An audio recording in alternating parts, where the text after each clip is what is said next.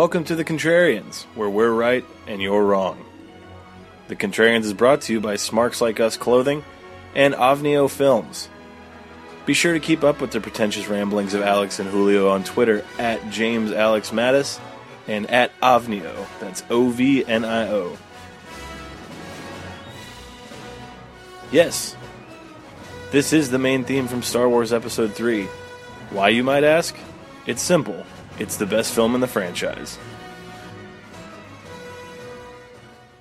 Andrew Urban from Urban Cinefile says, as today's audiences, young ones especially, expect and want a larger doses of effects and stunts and pyrotechnics, the film is made in the internet equivalent of capital letters and its simplistic morality stands out on the big screen more so than on the small page.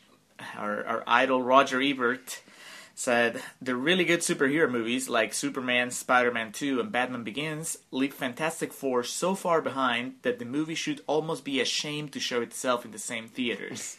and to close, Sean Means from Salt Lake Tribune says, after this lackluster outing, the thought of a sequel is a stretch not even Mr. Fantastic might be able to make. Nice. But it's like, suck it, Sean Means, because they do have a sequel. Well, hello and welcome back to the Contrarians, where we're right and you're wrong. My name is Alex, joined as always by Julio. Thank you for the introduction, Julio. How you doing today? Doing great. I was inspired by this uh, wholesome superhero movie we just watched. Yes, it's wholesome. It's intelligent. It's uh, very underappreciated. Here today, we're talking about the Fantastic Four from 2005, the Marvel superhero vehicle this came out the same year as Batman Begins, and you know the Christopher Nolan trilogy gets a lot of credit, and I think in 2005 that credit went to the wrong place because it's so cool to you know be dark and, and gritty, you know, and and unfortunately, Fantastic Four is about the complete opposite. It's about family and about values and you know the Christopher Nolan focused so much on the visuals, whereas this Fantastic Four, it's it's smart and quick. If you don't keep up, you're gonna get lost fast. Yeah, yeah. It doesn't need like anything fancy. It's not about you know, it's not trying to dazzle you with with you know surface elements. This is just about core morality. We start off the Fantastic Four with a big shot of a big statue of a man named Victor Von Doom. It's being worked on as, uh, I guess, two of our four main characters, you would say. Uh, Reed Richards and Ben Grimm, played by Ian Gruffudd and Michael Chiklis, respectively, are outside of Von Doom's office, and they're going in for Reed to make a big proposal. He is trying to get into outer space as he believes he found what started evolution, and that it was these clouds of cosmic energy. And he's trying to get funding for this and to do that, he's got to go through Victor Von Doom. Science is at the core of the Fantastic Four, you know, the comic and, and all their adventures. And the movie doesn't shy away from that. It's, it, it understands that its audience might have a little trouble because this is not, you know, what you're used to in superhero movies. I mean, they're tackling evolution right out the, the exactly. Gate, so but but I'll give them credit. You know, this is a movie that holds its audience by the hand and doesn't let go for two hours. You know, they will walk you through this. They'll make sure that you understand every step of the story. So don't be intimidated by the science because Reed Richards is as down to earth and as simple a man as you could want to carry you on this journey. Yeah, like I said, though, don't turn your head, don't stray, because you got to keep focus, or else this, you'll get lost in the shuffle on this one. So Von Doom is played by Julian McMahon, and he, you know, we don't get such a good vibe off him right off the bat. You think, uh, especially with a name like Von Doom, he'd be a bit nicer, but I think there might be foreshadowing there. Through all his strife, and he has some inquiries about the uh, experiment in space, but he decides to fund it for Reed. But not before we meet Von Doom's secretary, played by Jessica Alba, Sue Storm, who comes and just brings the acting in this film to a whole new level. You know, the movie had this challenge because when the original Fantastic Four were published, you know, that was like all the way back in the 60s, and where, you know, the female character was, it just didn't get any respect, you know, because it was just like she was a woman, and so she was basically there to be rescued by the three guys, whatever. But the movie, you know, they give her, they, they give her power. I don't know if you noticed it throughout the movie, but she gets the power lines. Oh, yes. You know? She has, like, the button of the scene. And in the 21st century, who better to choose as the face and figurehead of femininity femininity and feminism and female power than Jessica Alba. Exactly. You know, and it's like don't be confused. Don't even try to bring up the point that you know they show her cleavage a lot during the movie just because it's Jessica Alba. And she's it's like no, it's because she just owns it. Mm-hmm. You know, why should she be ashamed of her body? The way the movie tackles the issues of image, and we're going to talk about this throughout the review. It's very interesting.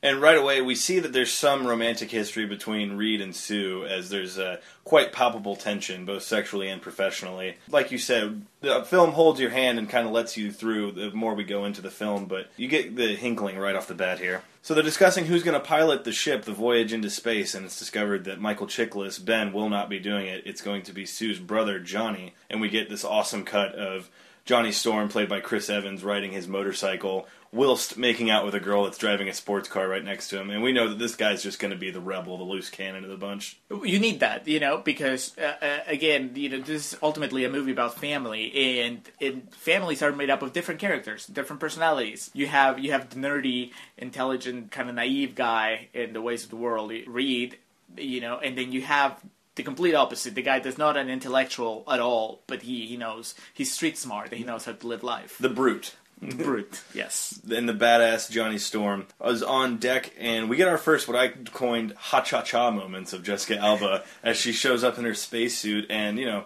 she's proud to be a woman and she's going to flaunt it here. The team dynamics are apparent right off the bat. The aforementioned tension between Sue and Reed and Johnny Storm and Ben aren't getting along so well. Yeah, and then you know Victor is also there, just kind of like slapping everybody with their dicks uh, because you know he holds all the cards he is very interesting. You know, uh, Sue's suit. You know, it just really shows off her body.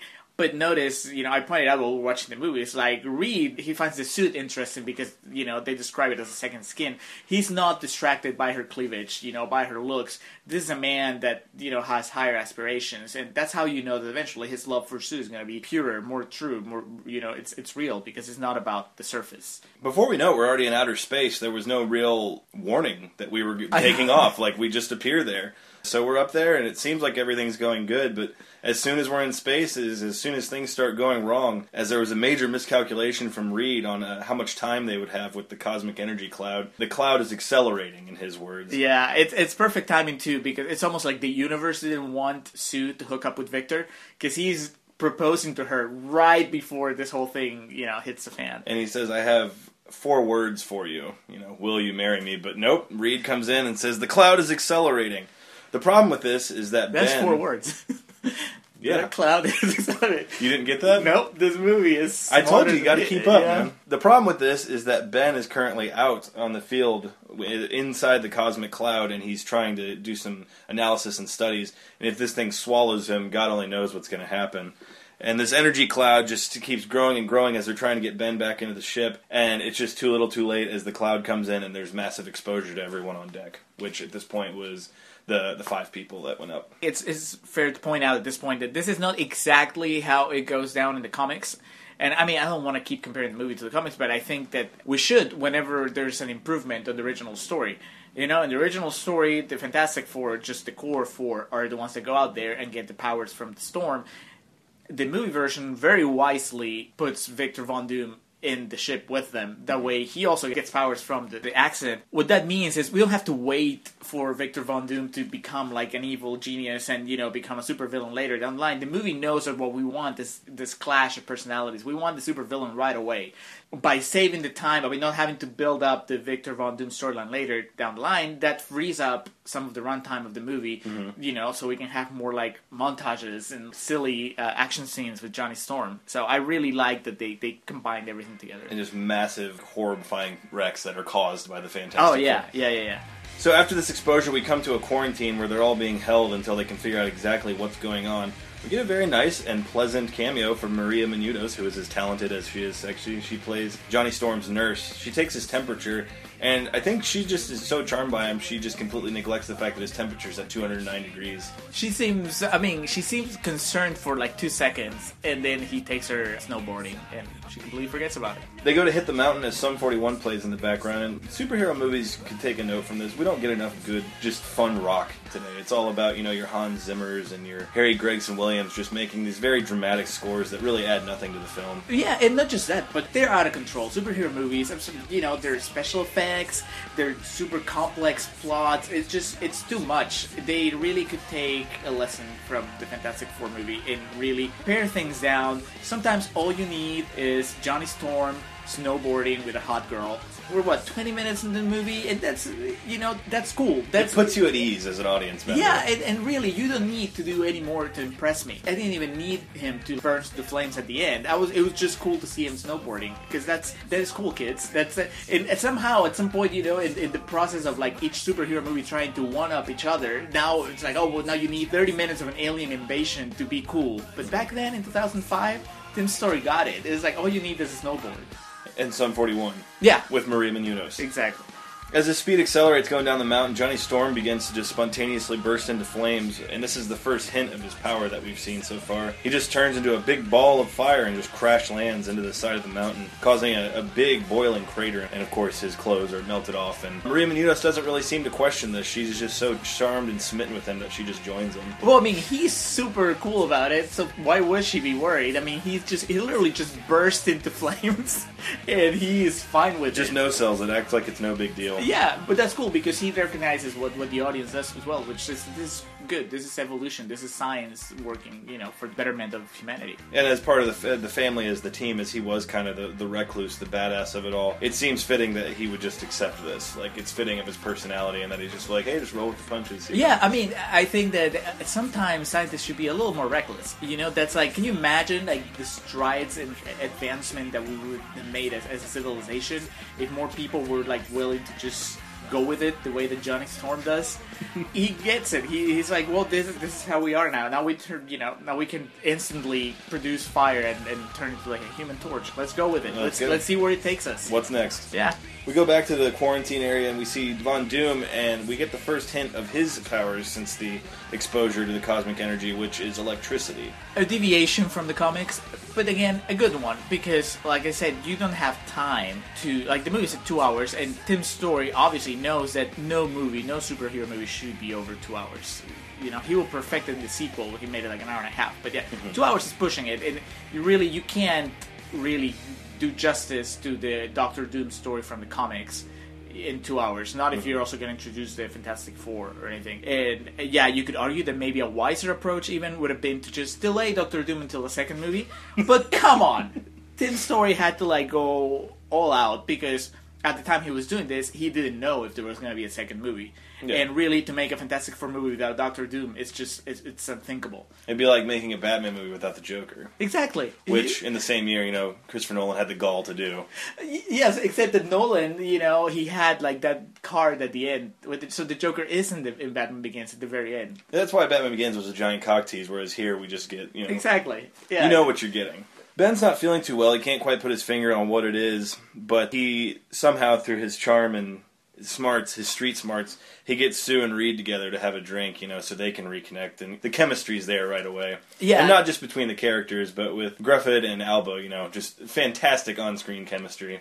literally fantastic. I think I mentioned it while we were watching the movie, and I really hope it's true. It could have been like just a rumor that wasn't, but Ian Gruffudd was like in the short list to to be the new James Bond, and I guess ended up going to uh, whoever that thug is. Uh, Daniel Craig? Yeah, Daniel Craig. Okay, I guess they wanted like more cheesecake in their Bond series, but you know, Ian Gruffudd has the goods. He he manages to be sexy without being overly sexual in, the, in those scenes. He can portray chemistry with a female without being obsessed with her body. You can tell that what he appreciates is Jessica Alba's mind. So it's through this reconnection that we get a discovery of powers where Sue just turns invisible all of a sudden. Her personality becomes shy, so her outer body reflects that. This freaks her out, and she knocks a wine bottle off the table, to which Reed is able to stretch and grab it, and both of them are just rightfully freaked out by it. They don't own it like Johnny. It's a key moment in the movie, though, because this is really where it the movie lets you know where you're going to stand uh, regarding its special effects. Because really, yeah, they could have gone overboard with the stretching. You know, they could have made it look good. You know, quotations. But no, that's not the kind of movie this is because it's not about the powers, guys. It's about you know the chemistry. It's about Reed and Sue. The stretching is just you know a distraction. It's not really about that. It's a story of family just cloaked in a superhero movie. Yeah, I mean, I could see like you know other directors, like I could see Joss Whedon doing the Fantastic Four, and then he'd be like, no, you know, the special powers need to look good because that's what the movie's about. No, this is about people. Yeah. So yeah, the stretching, who cares? You know, it, it's supposed to look hokey because because superpowers are hokey, but what really matters is the heart of this family. We go back to Victor, whose hair is falling out. Um, you know, this doesn't really come back into play at all for the rest of the film, but I appreciate Tim Story's effort to do at least one shot of it just to show the distress that he's in. like I said, the movie tackles the issue of image. You know, you have Johnny who's just really proud of himself, but he's so proud of himself that he comes across it comes across as an asshole most of the time. Whereas like, you have Sue who looks great and obviously has an issue being a woman that is only seen as, as a hot woman. You know, and, and in turn her power makes her invisible, which gives her a new perspective on that. And then you have you have Reed who just doesn't think of appearances. Mm-hmm. You know, he's kind of like the next the next level of evolution in humanity. He just doesn't think sexually. And then you have, you know, poor Ben who who eventually becomes just a monster and has to deal with a different image problem. And then, you know, Victor who's going bald and has like a scar that keeps growing on the side of his face. If you want to know where you are in the movie, you know, if the, if the scar is like halfway through his face and you're halfway through the movie. Exactly. Yeah. When it wraps around his chin, you know you're wrapping up to the very end. Yeah, yeah, you're like getting ready for the credits. So everyone figures out what happened. The cosmic energy cloud altered their DNA, and so now they're just trying to figure out how to consolidate the problem. During all this is when Ben becomes the thing. He, you know, just transforms, crashes through his bed, and just runs out the window and runs to the hillside as the rest of the crew is just, you know, wondering where he's gone. He robs a big and tall store to get himself a nice burly hat and a trench coat, and then he goes to find his wife. Home is where he wanted to go. Yeah, it's. Uh, I understand. I forgive Ben. I understand that he just wasn't thinking clearly because obviously he just became a monster. It's easy to say, well, I would have stayed in the lab where I could have been like maybe treated for my affliction, but no. Instead, I'd rather go terrorize my wife. But that's not how he's thinking. You know, he just he just wants comfort. He goes to get it, and he calls his wife from a payphone outside of their apartment and asks her to come outside. And she comes out wearing her nightie, you know, in the streets of New York. Just that's in how her much lin- she loves him. in her lingerie, just waiting to surprise him. She sees him and flees in terror. He is just completely shut down. We get an impression who the, the strong-willed people are and who the hollow people are in the world. From this. Yeah, and you know that's all you need really because again, kudos to Tim Story for remain focused on the story that that we want. Ah, Tim Story is focused on the story Hey. that he knows we want to see. You know, because this could easily have been derailed, but you know, into like some sort of marital drama between you know Ben and his wife and them coping with the way he looks. But no, he knows that uh, you know all we need to know happens in that scene, and then the one that happens a, a few minutes later. You know, she sees him, she flees. That's all you need to know. There's no need to spend time developing the character. You know, that, we know we know that that you know she's just not for him. She's not meant to be part of the Fantastic Four, part of this family. He's so timely. He he says what he wants to say in just a thirty-second scene, as opposed to taking a whole film. there's more important things to get to. You know, going back to the, the thing with the special effects, it's so good that they show what Reed stretching and what Sue going invisible looks like because that way they're setting us up so that we're not disappointed when we see the way that Ben looks. Mm-hmm. You know, it's like yes, nowadays we probably would have gotten like a full on CGI you know thing, and it would have felt so fake and so like oh it looks cool but it looks fake. I'd rather have like a I mean let's say it a, a shitty like you know mm-hmm. thing costume.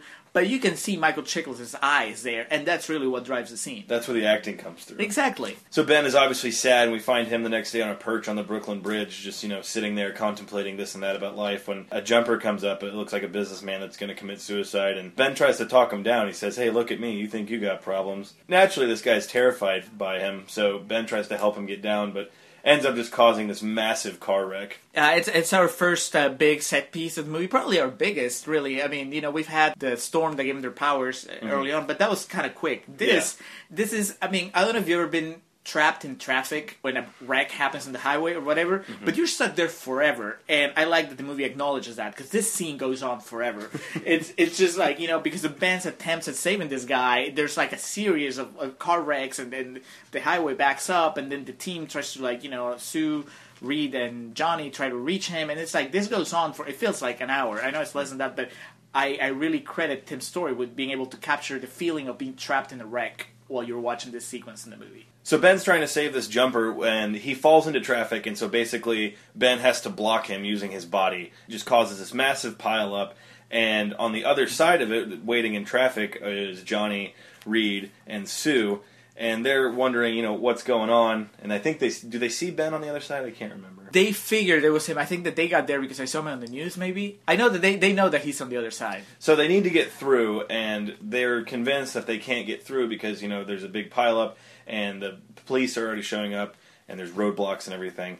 And Reed says, "But you can to Sue," implying that she can get invisible and you know sneak through. So he employs her to take off her clothes, which we get ha cha cha moment number two of the film, in which we get a shot of Jessica Alba in her bra and panties, just owning it. She has a fearless performance in this. Yeah, but also, I mean, this is a very clever way of, of giving the audience what they want, but not the way they they expected. Because I can tell, I mean, this is 2005. Superhero movies hadn't really caught on. You know, like mm. it's not like Tim Story was like, "Hey, I'm gonna do a Fantastic Four movie," and they just told him, okay, you do whatever you want. I'm sure he had to deal with lots of studio notes because they're like, I don't know if this is gonna work. It's superheroes, you know. And it's like you have Jessica Alba, you have to have Jessica Alba take your clothes off. That's oh, the whole yeah. point that you cast a hot girl. So how does Tim Story get around that? He's like, okay, I'll have her take her clothes off, but you won't be able to see anything because she's invisible. That's brilliant. She gets through to the other side, and somehow Johnny and Reed do too. Like I said, you got to keep up with this, you know. And, and it's also it just speaks to the implied intelligence of the Fantastic Four because you get stuck thinking like, wait, how'd they figure that out? I haven't figured out how they did that. That's because they're smarter than you. That's what they're fantastic and you're not. I yeah, mean, they, they, can do the, these things. So suddenly they're just through to the other side, and um, at this point a fire truck comes. It begins to derail after hitting the brakes, and it almost flies off the bridge.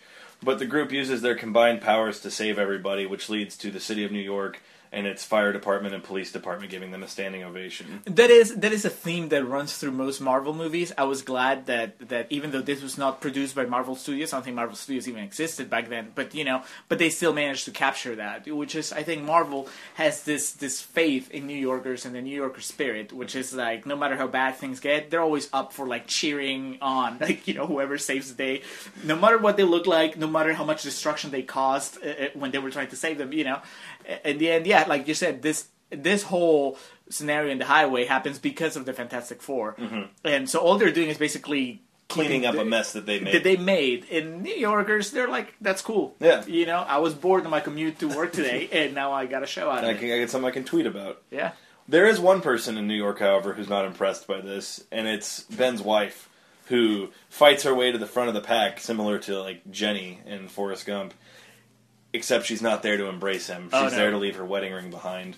As if you know she hadn't caused the poor guy enough heartbreak. No, she she has to like add, add a little more. But that's good. That's Tim Story telling us, hey, we're moving on. Mm-hmm. Do not be fooled into thinking that we're gonna waste time with this fairly traditional love story. You know, a woman that sees like an ugly man and now she runs away from him. No, we're moving on because there's better things in store for Ben and the rest of the team. So the four have been dubbed the Fantastic Four by the local media and townspeople, and they've become instant celebrities within New York City.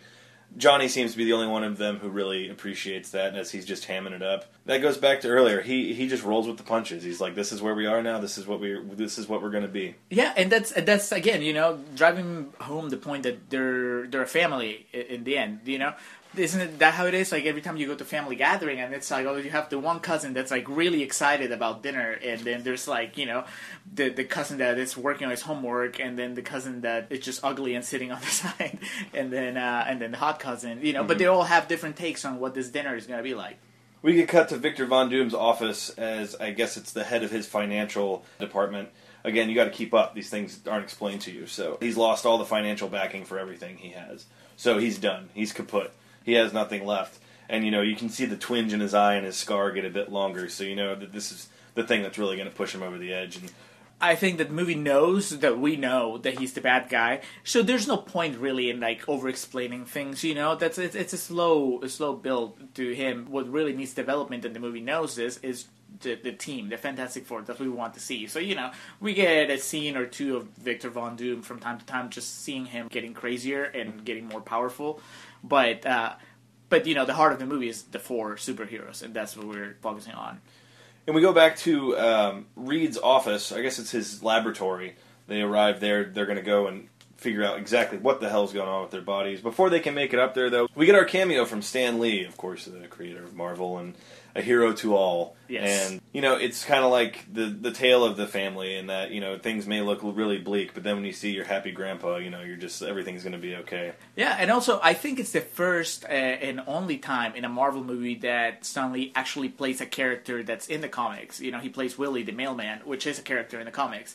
Uh, all the other times, you know, they haven't played just some random wacky person in mm-hmm. the background, but this movie, that's how you know it's a real deal. They figure out a way of bringing Stan Lee in as a legitimate character. So they go to the top floor where Reed's laboratory is located. Nice setup he's got there. You know, I thought he was doing he was strapped for cash, but he must be doing all right. Well, I, I think that you know he's, you know, every genius has like a, a downside. I think his downside is he just doesn't know how to manage his money. Because I don't know if you noticed, but you know, Stan Lee hands him like a huge stack of unpaid bills, Mm-hmm. and he just kind of tosses them on the side.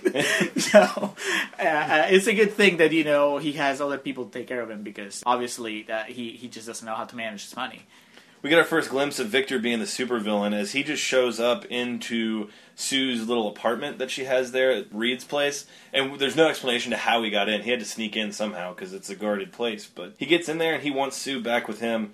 And she's not having it because she had found a book of memories. Yes, it was. It, uh, that was so sweet. Is the kind of thing that you don't see in movies these days anymore. But I'm happy that Tim Story and his team were able to reach back in time and and you know get back to an era where uh, people still did things like that. You know, Scrapbooking and such. scrapbooking, and you know she has all these pictures of her and Reed back in the good old days. You know, even the book is called Memories. It's, you know, when I was telling you that the movie holds you by the hand, it's like, I mean, yeah, you might get lost in some things that are like, but not important. Like when it comes to the emotional beats, the movie makes sure that everything is is titled. You know, memories, and then we get a book of memories, and then you know, every time that there's something very important, emotionally resonant, you can be sure that there'll be a character that will say a line that explains everything. You know, that underlines that emotion. So Reed's doing a series of tests and they're learning about all their powers. We're learning that even the organs of Ben are coated and hard as rock, and they're still trying to figure out exactly what's going on with him. They figure out how to channel Sue's power of invisibility, and that also she has like a force field that she can shoot out. Yeah, it, it's very uh, risky what they do with Sue, and again, it's it's awesome that they actually pull it off. You know, they're not afraid of going into this because basically they they figure out that her invisibility powers depend on her emotions. Reed tells her, you know, how were you feeling when it when they kick in? You know, and she's like, well, I felt frustrated, I felt angry. And you know, a lesser movie would simplify to the point of like, oh, so when she gets angry, you know, when she when she's like a woman, an angry woman, then that's when her powers come out, and that could be read like you know the wrong way. But no, the movie and Jessica Alba's performance, you know, they really give you a, a sense that it's not just that. Oh well, when she gets bitchy, she gets powerful. No, it's just that life is complex and emotions are complex, and it's her having to learn to deal with those emotions that you know are the key to unlocking her powers. It's not like Reed, who's just almost emotionless because he's so cerebral. And it goes back to what I was saying the underlining tone of just feminist power in this because they give her the most delicate power of all. Like she has to keep control of it with her mental state, and they give that to the woman, and I think that's very empowering. Exactly. Yeah, it's like it's really the most complicated of all powers. This leads, however, to Sue and Reed having it out about their prior relationship and just who was wrong and what who did what wrong. It's clear the spark is still there. They're both just kind of afraid. It, it happens. It happens to the best of us, superpowers or not. We get more ominous shots of Victor Von Doom just preparing himself and you know figuring out exactly how to use his powers. His hands are just turning to metal at this point. The scar is about like what, just like right under the nose by now. Yeah, Like, yeah. we're rocking like a seventy-five percent scar. Yeah, uh, his he's already gone to the doctor, and the doctor told him that he doesn't know what's going on, but but he doesn't seem too concerned. His assistant doing a great job of not mentioning it. Treats him like nothing's happened. He's starting to figure out that he has powers, though, and he, he's not going to use them for good like the Fantastic Four. We go back to the loft that the four are staying at. We get Ha Cha Cha moment number three as they're all donning their new costumes, or uniforms, as it were, and Jessica Alba's is cut a bit more risque than the rest. That's fine, you know, she's not afraid of her sexuality. And in a way, I mean, she's trying to do Reed a favor. Because, you know, as, as civilized as he is, as, as, as enlightened as he is by not, you know, focusing on, on, on the female body, he's missing out in life. Come on, Reed. I mean, you have to enjoy life a little, and you know, there's nothing wrong with like looking at a cute girl and appreciating, you know, not just her brains but the way she looks. Sometimes And- you got to undo that top button, you know. Yeah, you know, she's trying to bring him out of his shell. All of a sudden, Sue's no longer in her wardrobe. She is wearing like a pantsuit as she's just walking the streets and finds herself on the cover of People magazine, uh, questioning who she's dating. And then the, the people of New York that once applauded her just mob her with just random questions, and you know, it, it's not a very endearing portrayal of the New York citizens. Well, you know, where there's light, there's darkness. I mean, there's there's two sides to every coin, and I, I think the knowledge, the danger of fame is another of the threads that, that runs through the movie. While Johnny might be happy to embrace it, it really, I mean, not everybody can handle fame. You know, being a celebrity means that you lose privacy, and then you have magazines wondering about your personal life, and it means that you can't just walk down the street without being mobbed. But people that I think they mean well, they just want an autograph or whatever. But but that is dangerous. That's that's more dangerous than Doctor Doom. Just mm-hmm. you know, the fact that you just lose your privacy. Unlike Zayn of One Direction, who can't become invisible, and you know he had to quit. Sue is able to just shed her clothing and become invisible, so that you know no one knows where she went, and she can have her privacy. So we see that Reed is building a machine. He's he thinks he's figured out how he can simulate the cloud, the cosmic cloud, and reverse what happened in outer space. It's adorable, like his his little like graphics that he shows them, you know. And and Johnny makes a crack about like how they're not pop ups on the on the display, but really, you know, it's like big and colorful, has big bold letters. It's like the movie, you know. It's just like this is exactly what's gonna happen. Don't miss anything because you know this is this is important stuff. So we get a montage as you do, and this is you know the movie's gotten so much suspense and built so much just tension at this point, but also you know good feelings and good vibes that it's just necessary to have a fun relieving montage. Well, it's our second montage actually. Because remember, the first one is when they're like kind of testing their powers.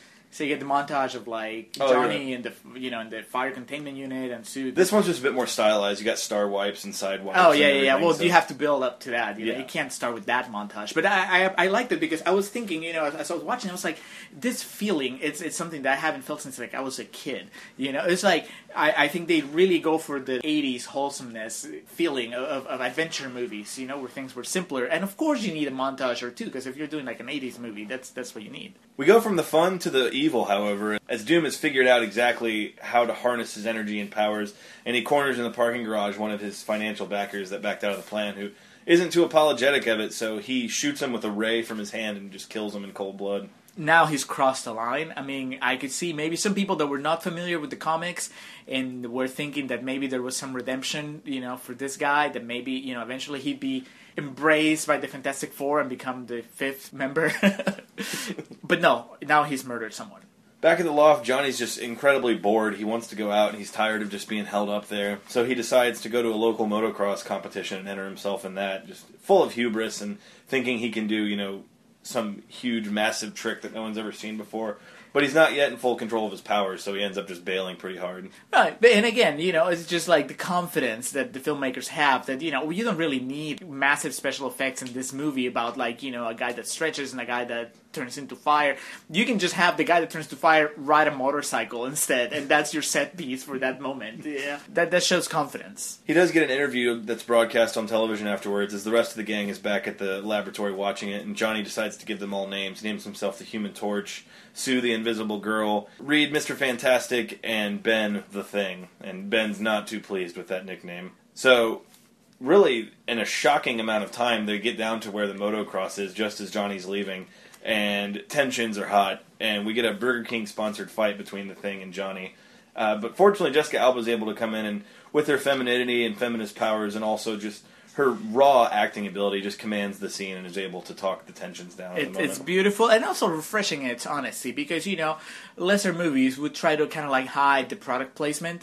But no, I mean, Fantastic Four owns it, which is good. You know, don't don't play with me. You know, that's the, the product placement is less distracting when it's just out there, Yeah. right there. It's a billboard. You know, let's let's not fuck around. We know what what we're dealing with our way. Instead of trying to wonder why is there like a, a Burger King bag in the background, no, now we see like the whole thing, and and we can focus on the fight, which is what we're there for. And also just like the raw comedy of Johnny flying into the Burger King banner that says "Flame Grilled to Perfection," and when he hits it, it bursts into flame. Well, you know, that's just like every little detail is, is really well thought out here. So the four are just you know at ends. So we get the classic tale of the team, the split up. You know, you all got to go your own ways and get some time to yourself. Ben goes to a bar downtown, to which uh, you know everyone's just staring at him and gawking and horrified. And the bartender tells everyone in there, "Hey, this is the only mook from Brooklyn to ever go into outer space. Show him some respect." Kind of a missed opportunity since they were already kind of deviating from the comics a little bit to rename the thing the Mook.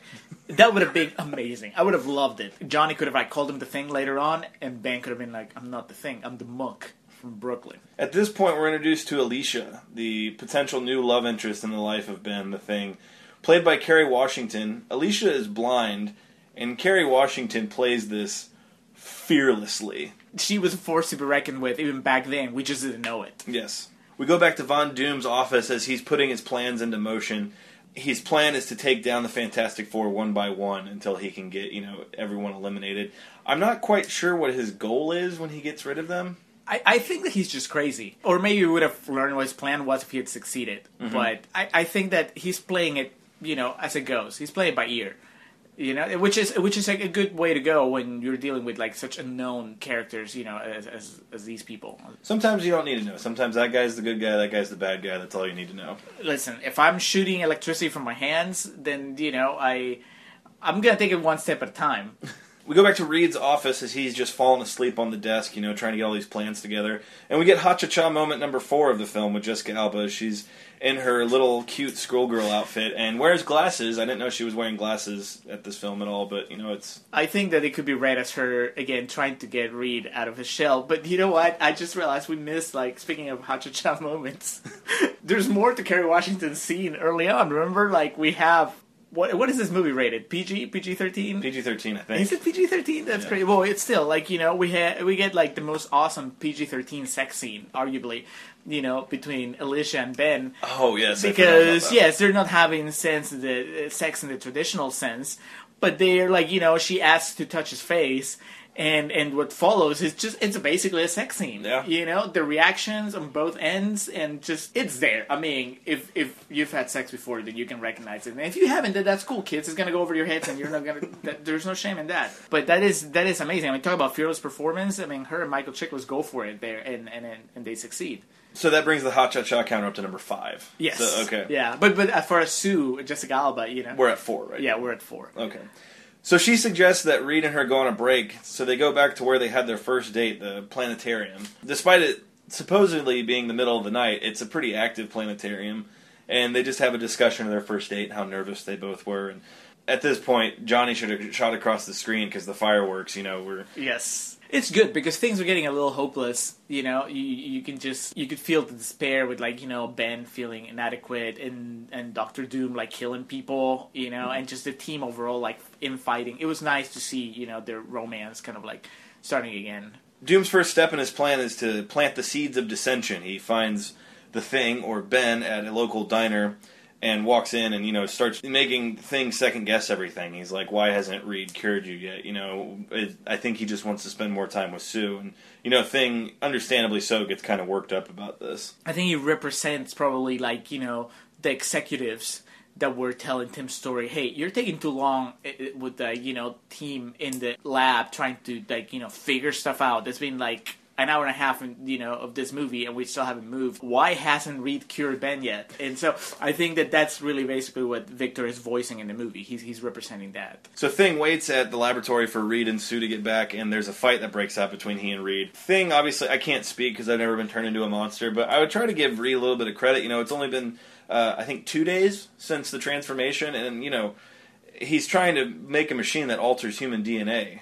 That was the only thing I had a problem with. I would have been a bit more lenient and understanding if I had been Ben. Yeah, but much much like uh, like Victor, you know, I think that he's just not thinking straight, and, and he's just he's just driven by raw emotion. So, but but speaking of that, also like you know, it, like they've had like maybe their powers for two days, and it's so far reeds have been used for comic relief because it's hard to make somebody that stretches like look cool. But they actually managed to make him look cool in this fight with Ben. You mm-hmm. know, you're like, how is he even going to survive? But he just basically ties himself around Ben until Ben wears out. I mean, if that didn't get him the, the James Bond gig, then nothing would. So Reed's obviously very upset after this, so he just wants to try the simulator, see if it'll work, and he tries it on himself and it fails, as he pretty much just turns into a pile of goo afterwards. It's very uh, disheartening uh, mm-hmm. because he comes out at first and he smiles at Sue, and then he melts. He's discovered that it needs more power, more energy to power the machine to, for it to accomplish its full goal. I just realized because of what happens later. I guess like Doom had bugged the lab because he's watching them on TV. Mm-hmm. You got to keep up, man. You got to remember too. Like sometimes they're not going to explain all this to you. Like, they're just a lot smarter than the audience. You know. Yeah, well, they're just like they're guiding you through the emotional, you know, through Yeah. line. But the plot details, it just sometimes you don't you just don't think about them until later. Yeah. So yeah, Doom had bugged it, and he hears Reed telling Sue this that there needs more energy, more power for the machine, and he thinks, I can do that because he figured out his ray power. So his plan is working perfectly as he lures the thing back into Reed's laboratory and gets him in the machine, says it's working. Yeah, And- Mm-hmm. obviously Doom has like a spare key or something because again he just he just gets in there. So he takes the thing's power away, and you know, as soon as Ben comes out of the machine, he's back to just normal Michael Chiklis. And you know, Michael Chiklis is a big dude because that trench coat he stole still fits him perfectly. Doom comes out and just bitch slaps him across the entire like length of the room. He's obviously not in the in the in optimal state of mind in, in the movie, you know. But I mean, how old is Michael Chiklis? He's like in his forties at least, you know. Mm-hmm. He has to have lived a little, and actually, the movie, you know, tells you that you know he was there always watching Reed's back, but he falls for Doom's trap like a child. I mm-hmm. mean, and then the realization his phase where he realizes, you know, he fucked up. What did I do? yes, so I'm the movie will actually have the uh, the characters vocalize their feelings when it's important. The clatter that was caused by Ben tumbling across the room awakens Reed as he comes out to see what's going on, and Doom takes him out with little to no effort, and he leaves him dangling over the side of the building, and he goes and collects him at the bottom of the building, the, the ground floor. Not before, though, just mercilessly killing the doorman. That's a, a completely unnecessary death, man. Necessary for Doom to kill that guy, but for the movie and for the audience to finally, you know, just give up on, on Victor. Mm-hmm. That's I think that's the last step. It shows you as an audience that he's just reached over to that point of madness where he's inconsolable. Yeah, I mean, I think it's worth mentioning. You know, this is the, Julian McMahon. Julian McMahon. I mean, you know, he was he was at that time his star was at the highest. He was, he was in Nip Tuck, so I think that the audience, it's natural. You like him in Nip Tuck, you want to root for him, even though he's doing these horrible things because you you have hope. You know, mm-hmm. it's like that guy from Nip Tuck, but you know he just killed like a doorman that all he said was just like hi. Hopefully by then, you know, nobody's on his side.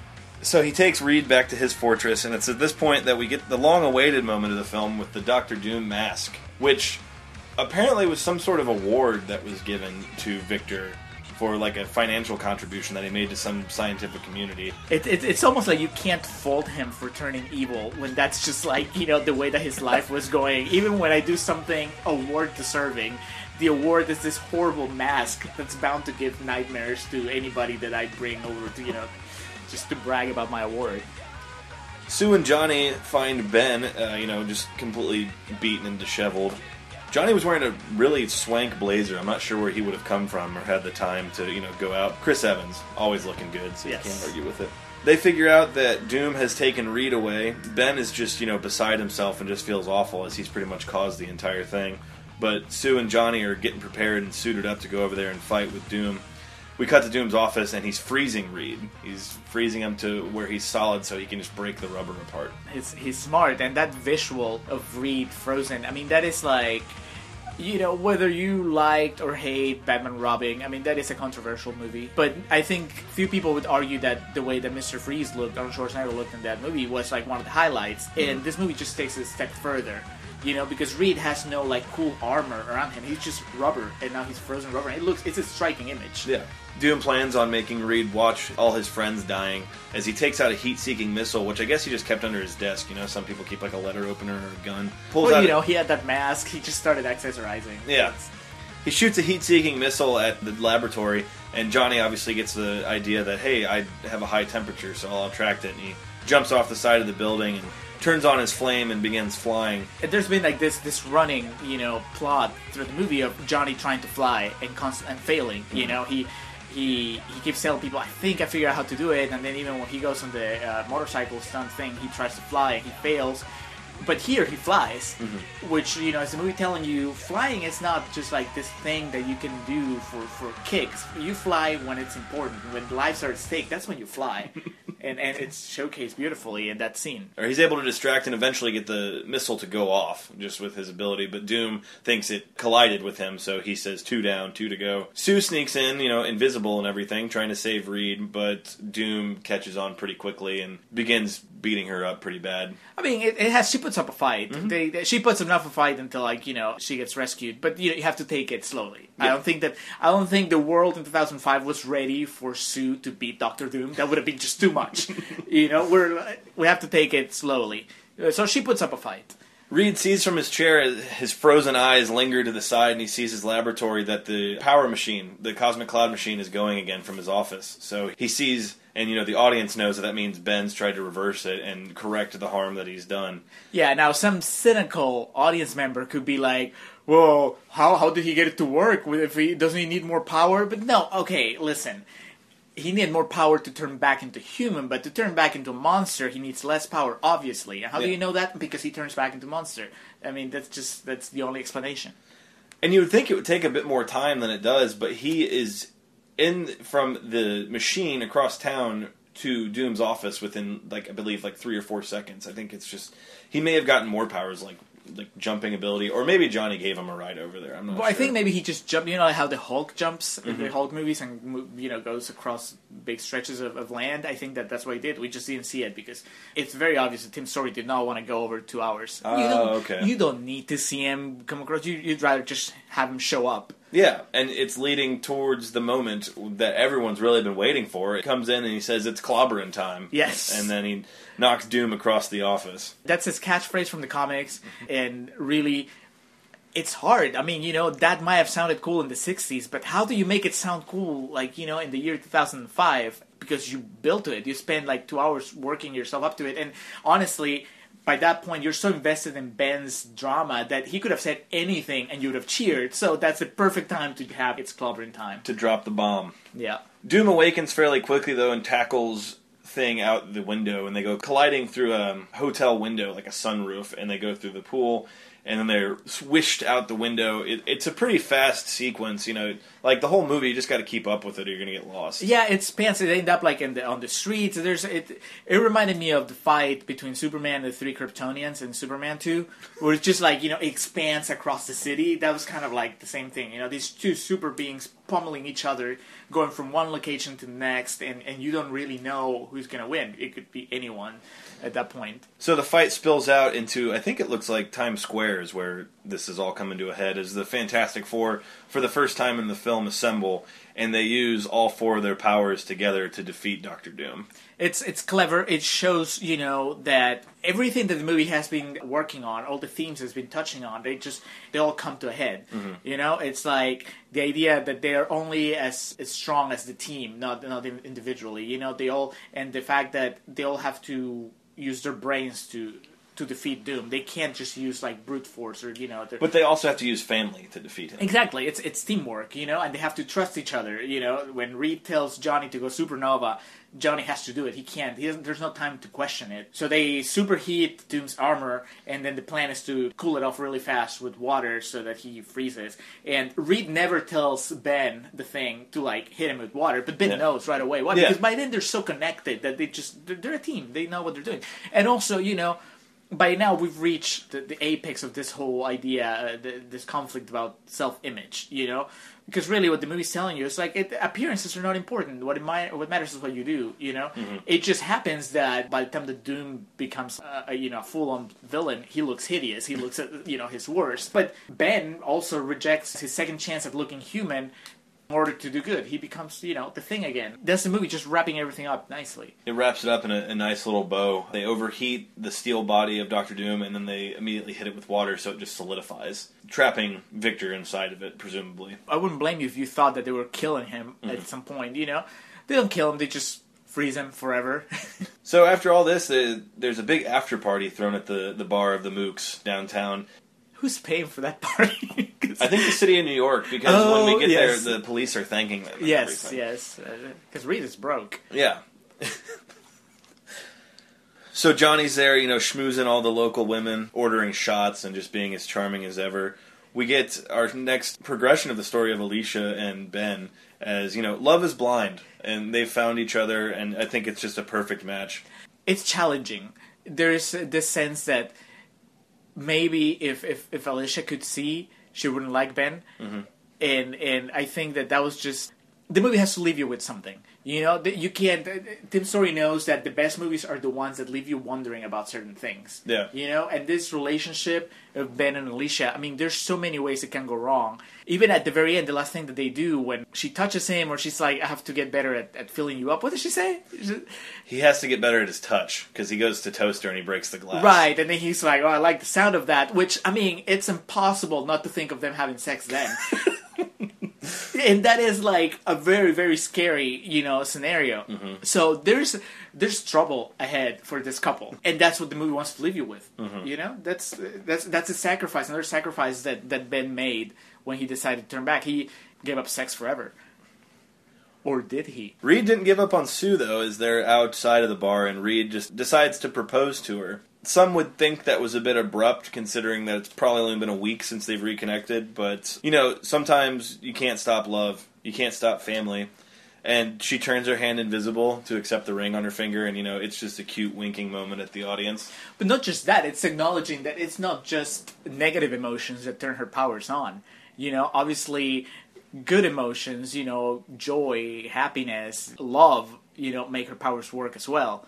So it's a movie telling you, see, it's not just when she's bitchy, it's also when, you know, she's happy. Basically, she's gained full control of her powers by being comfortable with all ranges of emotion. And to celebrate this, Johnny jumps into the air and makes a giant flaming four over the city of New York, saying, "We're here, and we're here to protect y'all, and you know things are going to be good." And then we pan out and see the Statue of Liberty, and we get a side swipe, and we're out, or so we think. Something I will have to give Tim Story eternal credit for is he does the post-credit scene, but we don't have to sit through the whole credits. Exactly. He knows that two hours is pushing it for superhero movies. It's like, He knows we're just ready, we're done, and we're ready to get out. We, mm-hmm. he doesn't make us wait for 10 minutes sitting through the credits. And we see that Doctor Doom is being, what would you say, like boxed up?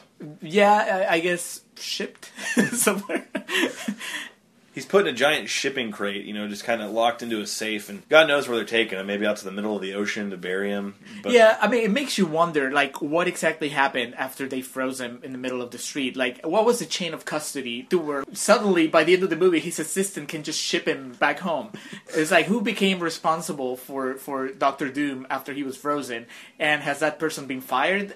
Because I really, I really wish there was like a little short film somewhere that shows like how much money exchanged hands in order to Doctor Doom. Because that's a like a man, a frozen man that was terrorizing New York City. You know, you can't just make that go away that easily. Yeah. But, but at the same time, it's showing you that you know the Fantastic Four can do everything. Mm-hmm. You know, but it also explains why the New Yorkers are so happy every time somebody saves their ass. Because if they were left to their own devices, a giant steel man would destroy them. exactly, they they would just lose supervillains all the time, even after they've been captured. Yeah, it's kind of like just earlier when they somehow all snuck through the, the crowd of people.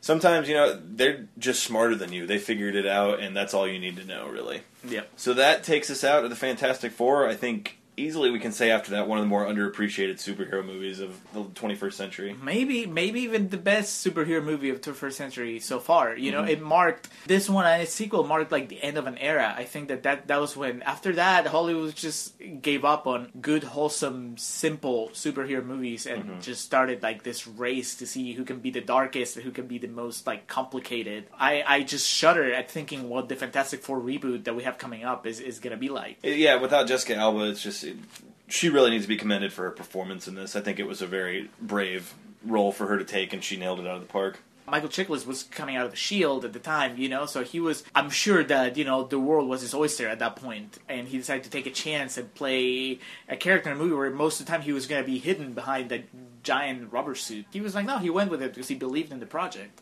All and right. you know, the less said about Ioan Gruffudd, the better. I, I'll respect his career by not mentioning it. We ready for real talk? Let's do some real talk. All right. T-shirts, t-shirts, t-shirts. Hundreds of thousands of wrestling t-shirts, all for you to buy. Starring all of your favorite wrestlers. Daniel Bryan, Bret Hart goes to Montreal, some dead guy, the Blackjacks, Mulligan and Lanza, not Windham and Bradshaw. Wrestling! SmarksLikeUs.com, SmarksLikeUs.com, SmarksLikeUs.com. Selling you wrestling t-shirts. Also available, buttons, stickers, and kitty cats. Meow. Okay, so standard stuff. Fantastic Four was released on July 8th, 2005. Was supposed to be released on July 1st, but it was pushed back as to not compete with War of the Worlds. So instead, they had it compete with what Batman Begins. I think Batman Begins may have come out before this, but I think that I think they would have been better testing their luck with War of the Worlds because that movie bombed. So Yeah, yeah, and this would have been like nice counter programming. I mean, uh, there were uh, some people liked it. Russ Breimeier from uh, Christianity Today said, "Not all comic book movies have to be as weighty and angst-filled as a graphic novel. Fantastic Four is neither fantastic nor incredible, but it's entertaining nonetheless." it's like kind of a backhanded compliment. Like, it's just like, listen, it didn't suck. yeah, it's Uh, okay. Stephanie Zacharek from Salon.com says it exists largely to entertain and delight, which used to be precisely what summer blockbusters were engineered to do. This is a movie that at least remembers what summer is for. Ah, Stephanie, God. come on. That's like you're the reason they made this movie and it has a sequel. It's like we were talking about in the Jaws episode, the event movie. That doesn't give it an excuse to be bad. Like, Yeah. the summer movie can be good still. right. Oh, it's summer, so let's just like have it not make sense. It doesn't matter. What was the outlet from the first one? Christianity Today. Yeah, Christianity Today. That's amazing. I wonder. I, I read the whole review and there wasn't like any mention of like Jesus figures, but I'm sure that you could like jam in some sort of Christian reference. Doom is uh, the devil and uses his powers for evil and whatnot. Yes, and you know the Holy Trinity becomes the Holy Quartet. Uh, So resting at a fitting and potentially generous 27%, The Fantastic Four was directed by Tim Story of Barbershop and Taxi fame, who would, Why? who would go on to make Ride Along. 20th Century Fox was impressed with his first cut of Taxi, so they gave him this project. but he can handle action. He can- You can handle Queen Latifah, you can handle a superhero movie. I don't understand. I mean, I, I, I know that that's part of like you know the gamble of like, oh well, let's give this property to a director that you wouldn't see coming, you know, and they'll give you something new. But uh, the Fantastic Four, to me, like you know, they're about cosmic adventure, you know, about about science and you know pushing the limits of what we know and research and whatever. Nothing. I haven't seen. You know, I saw part of Taxi, I think, uh, and I haven't. Jimmy Fallon can be entertaining, but not in Not film. that movie. I, I mean, what I mean is like I can't really talk shit about Tim Story because the only Tim Story movies I've actually seen are Fantastic Four and its sequel. But it seems to me very clear that he was That's not his the right. wheelhouse, yeah. Exactly, that's not what he was. You know, It's like I I really enjoy Barbershop. I think it's kind of silly, but I really enjoy it. I think the acting, like he got the best out of the talent that he had in there. That is more his wheelhouse. Like superhero movies or not. And um, I, I followed Fantastic Four very like limitedly. I, ironically enough, the main line I read was the Fantastic Four Unlimited. Um, but even I knew that they just like hacked the story to shit and just like made it all over the place. yeah, there's uh, there's a sense of wonder that that is missing from the movie, and that's really what I remember bothering me uh, even before it got really bad. The first time I watched it, you know, just from the very beginning, I was like, this just feels so pedestrian as a mm-hmm. movie, you know, and it's exactly what Fantastic Four shouldn't be. I mean, Fantastic Four is about family, and it's about like just awesome stuff. Like these are like the explorers of the universe, of Yeah. like you know this is the complete opposite. It's just like it just feels so low budget, even when it isn't. and so poorly written. It was written by Michael France and Mark Frost, and Michael France has a writing credit for both Cliffhanger and Goldeneye, which are two awesome movies. So you'd think they'd be able to like churn at least something because it's so lazy. Like that whole uh, Brooklyn Bridge scene we were talking about takes like ten minutes, and it's because they're being idiots. They caused this giant wreck. It's just like. They mapped out all the cool shit they were going to do, and they're like, "Wait, what causes the wreck?" yeah, it, but that is like there's this this this sense to, to the movie that I, I told you we were watching it where you know they just want to get to the next big thing, mm-hmm. and so they don't really lay the foundation. So that, I mean, the whole thing with with Ben and his wife is like the perfect example where this is supposed to be like brutal for the character but you can't just like make it happen you know Yeah. you need to you need to like see them you know as a couple first you need to see that they care about each other and then the way that's portrayed in the movie she's the most superficial woman on earth. You know she doesn't give him a chance for a second. And it's not like he looks he doesn't look horrible. You know he looks like bulky and like stony but there's even like she recognizes his voice you know? And it's not like she caught him like eating a child or something you know? He's just like a big guy There's now. like Frankenstein just comes back with the little girl that's dead in the Right, but she reacts like she just saw like her worst nightmare, Yeah. and and even okay, so let's say that she has like poor impulse control and she run away then, but then she sees him again later, and the best thing she can do is just like lay down her her wedding, Wedding ring. ring. on the ground. That's just horrible. That's like. I don't know. That I don't buy it. You know, I would be like, "Hey, man, good riddance." Yeah. Because obviously, if she didn't leave you because you became a monster, she was gonna leave you later whenever you like gain more weight or something. you Yeah. know? it's just. Uh, but but it's supposed to be like this big emotional moment, and that there's no build up to it.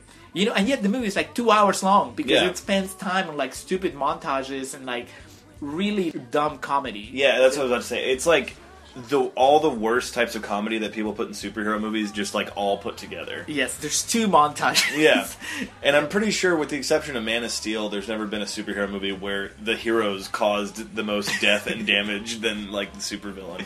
It's kind of like I was reading about the script process, and I was telling you as we were watching it. It was first like the process of making it into a film started in 1983, like trying to find backing and like all that shit. And then 95, it was greenlit, and it got pushed back again. And it's kind of like Freddy vs. Jason in that it was a film that was in development for so long that what we actually got was such shit that it's just like, what what is wrong with you people? Come on.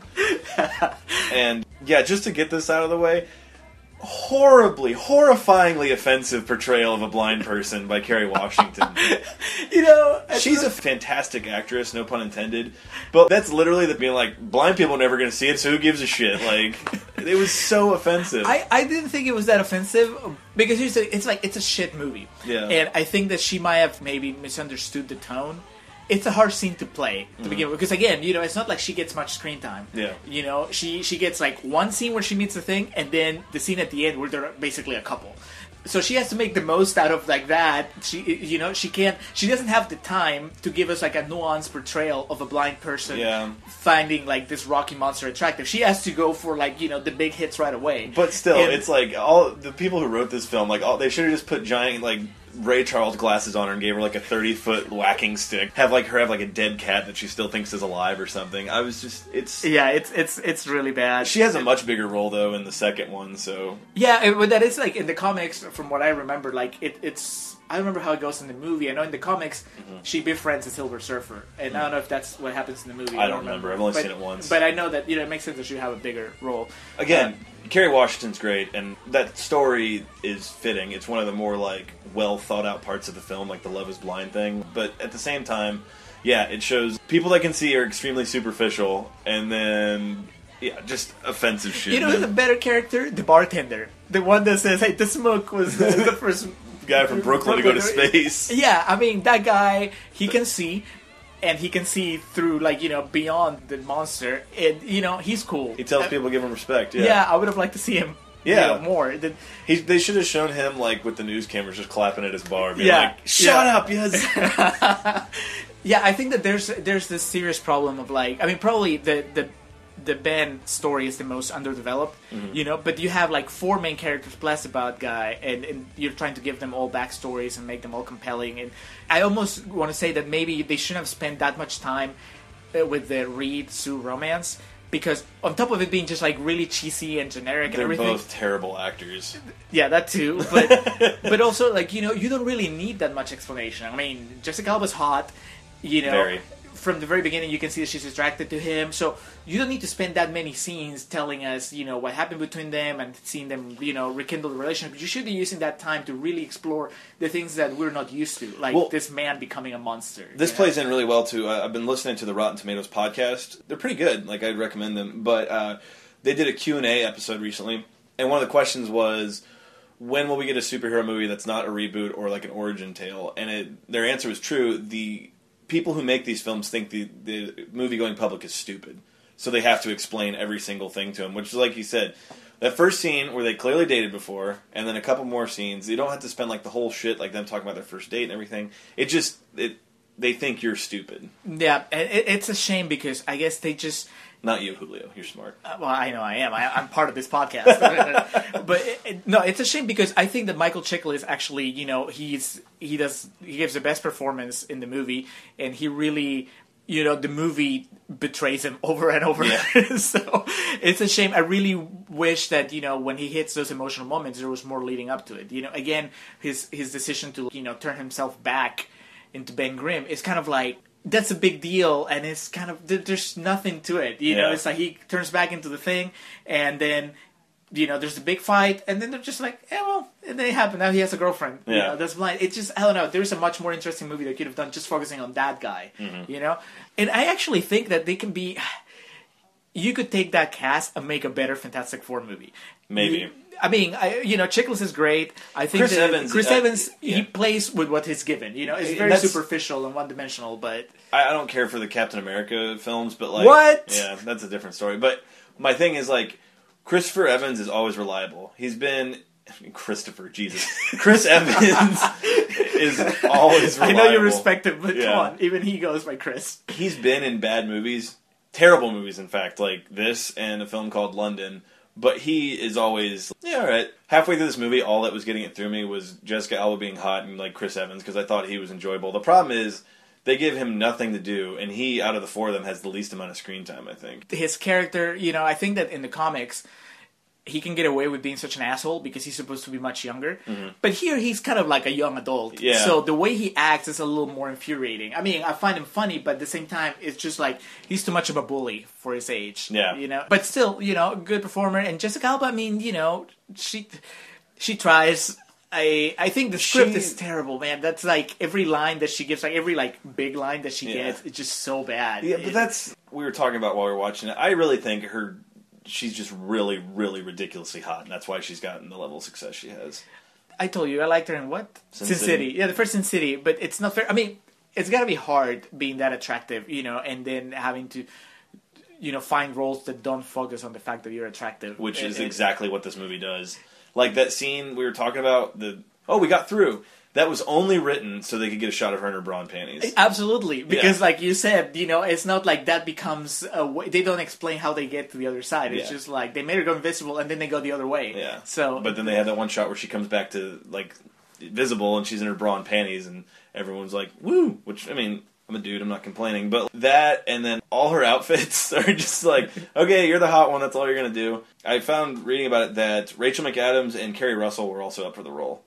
Keri Russell, Yeah. like my Keri Russell, Your Keri Felicity? Russell, yeah. Wow. And I like both of them a lot, so I'm glad they weren't in this because that would have been very damaging. But see, that's, that's what I'm saying. That script, I I, I want to say like it's unsalvageable. Eh, That's you can't get like a good actress. eh, eh, You know, the greatest if he had actress Anthony LaPaglia in it, he could have done some damage.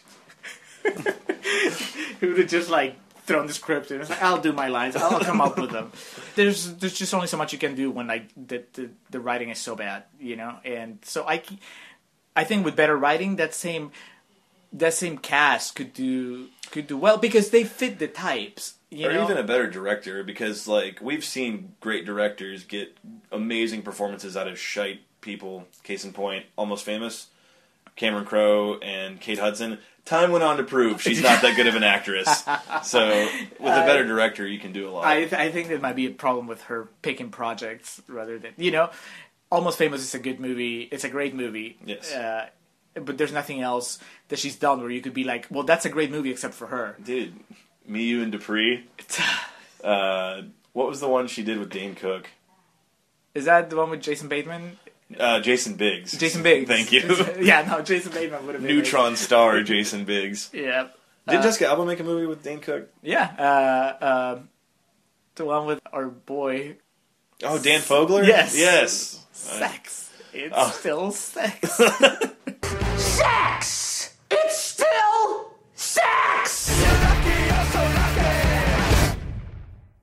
I don't know. I, I think they fit the type. You know, like the guy that that uh, you know Ioan Gruffudd. I mean, yeah, he will never be James Bond, but but he can play a nerdy, you know, doofus. It's just that you know they should have given him something better to do. I've seen him in other movies.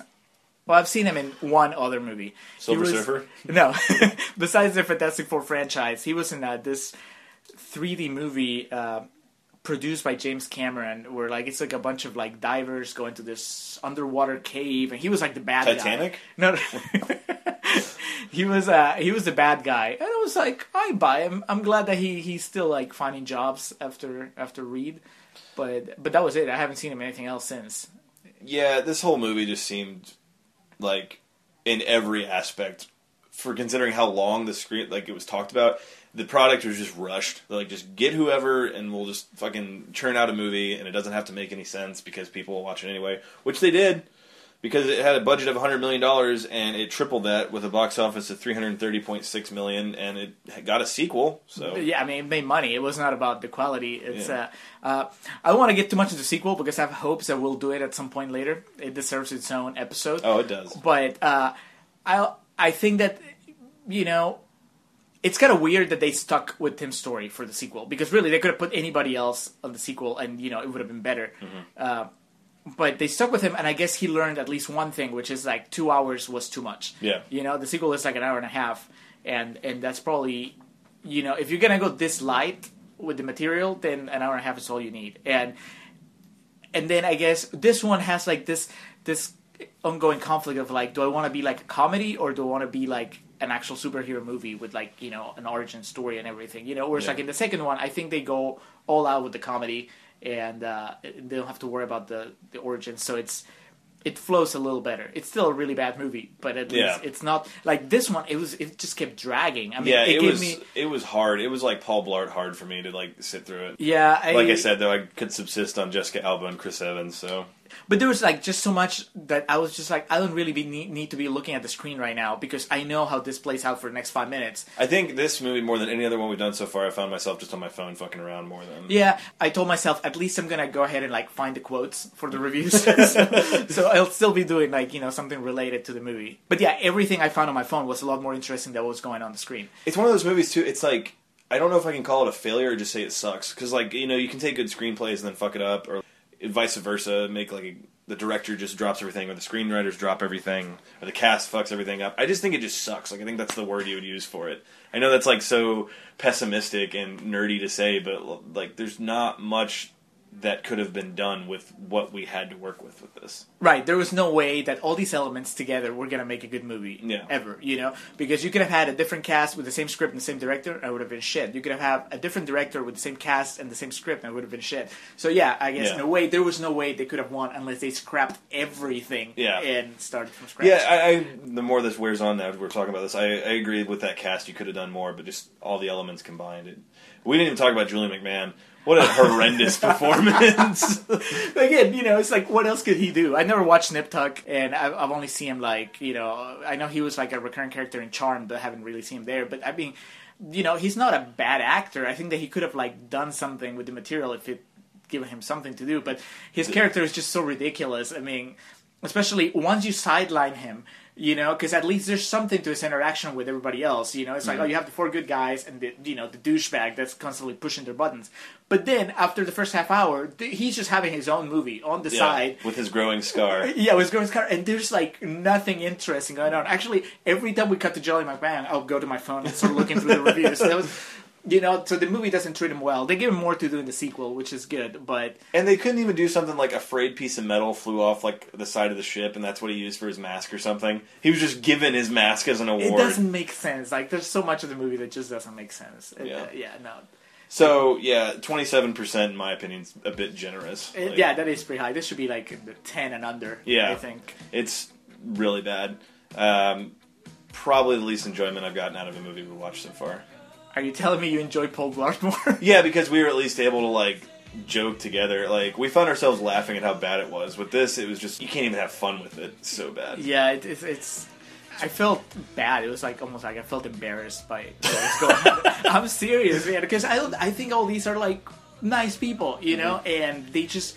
And, and to think that this came out like you know the year the Batman Begins came out and like a year after the Incredibles came out that's embarrassing to put out this movie you Yeah. know when other people have already figured out and they're like no this is how you're supposed to do it you know I just don't understand and the Incredibles you know all they had to do was do the live action Incredibles that's all they had to do Yeah. really in a way it, It was basically written for you already. yeah Uh, and then like closing, would you rank this in like the bottom five superhero movies of all time?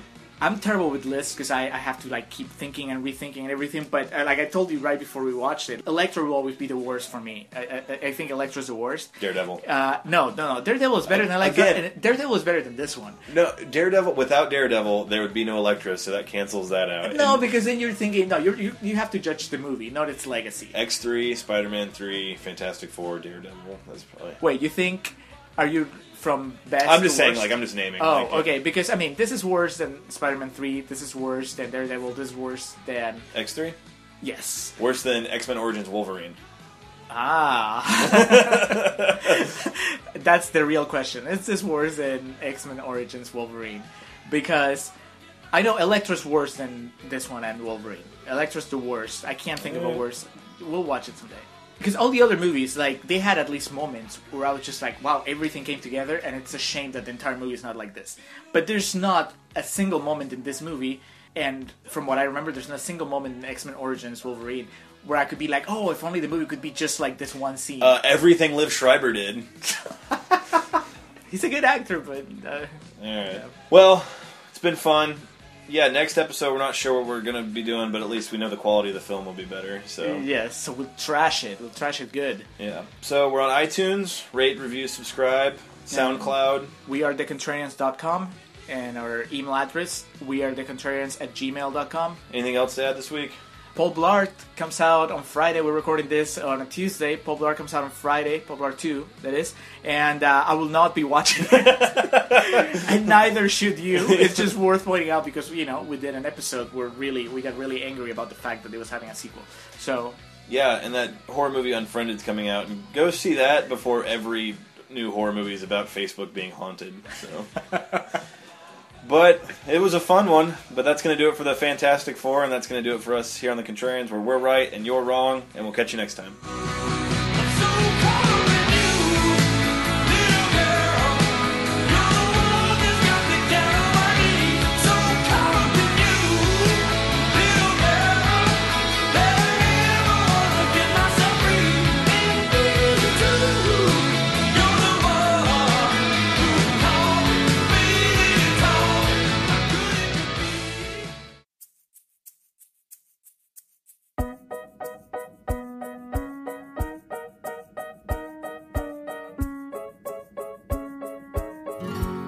Thank you for listening to The Contrarians. On your way out, be sure to swing over to youtube.com backslash Ovnio Films. That's O V N I O Films. And check out the new adventures of Baby Jesus, a web series created and written by The Contrarians' very own Julio Oliveira.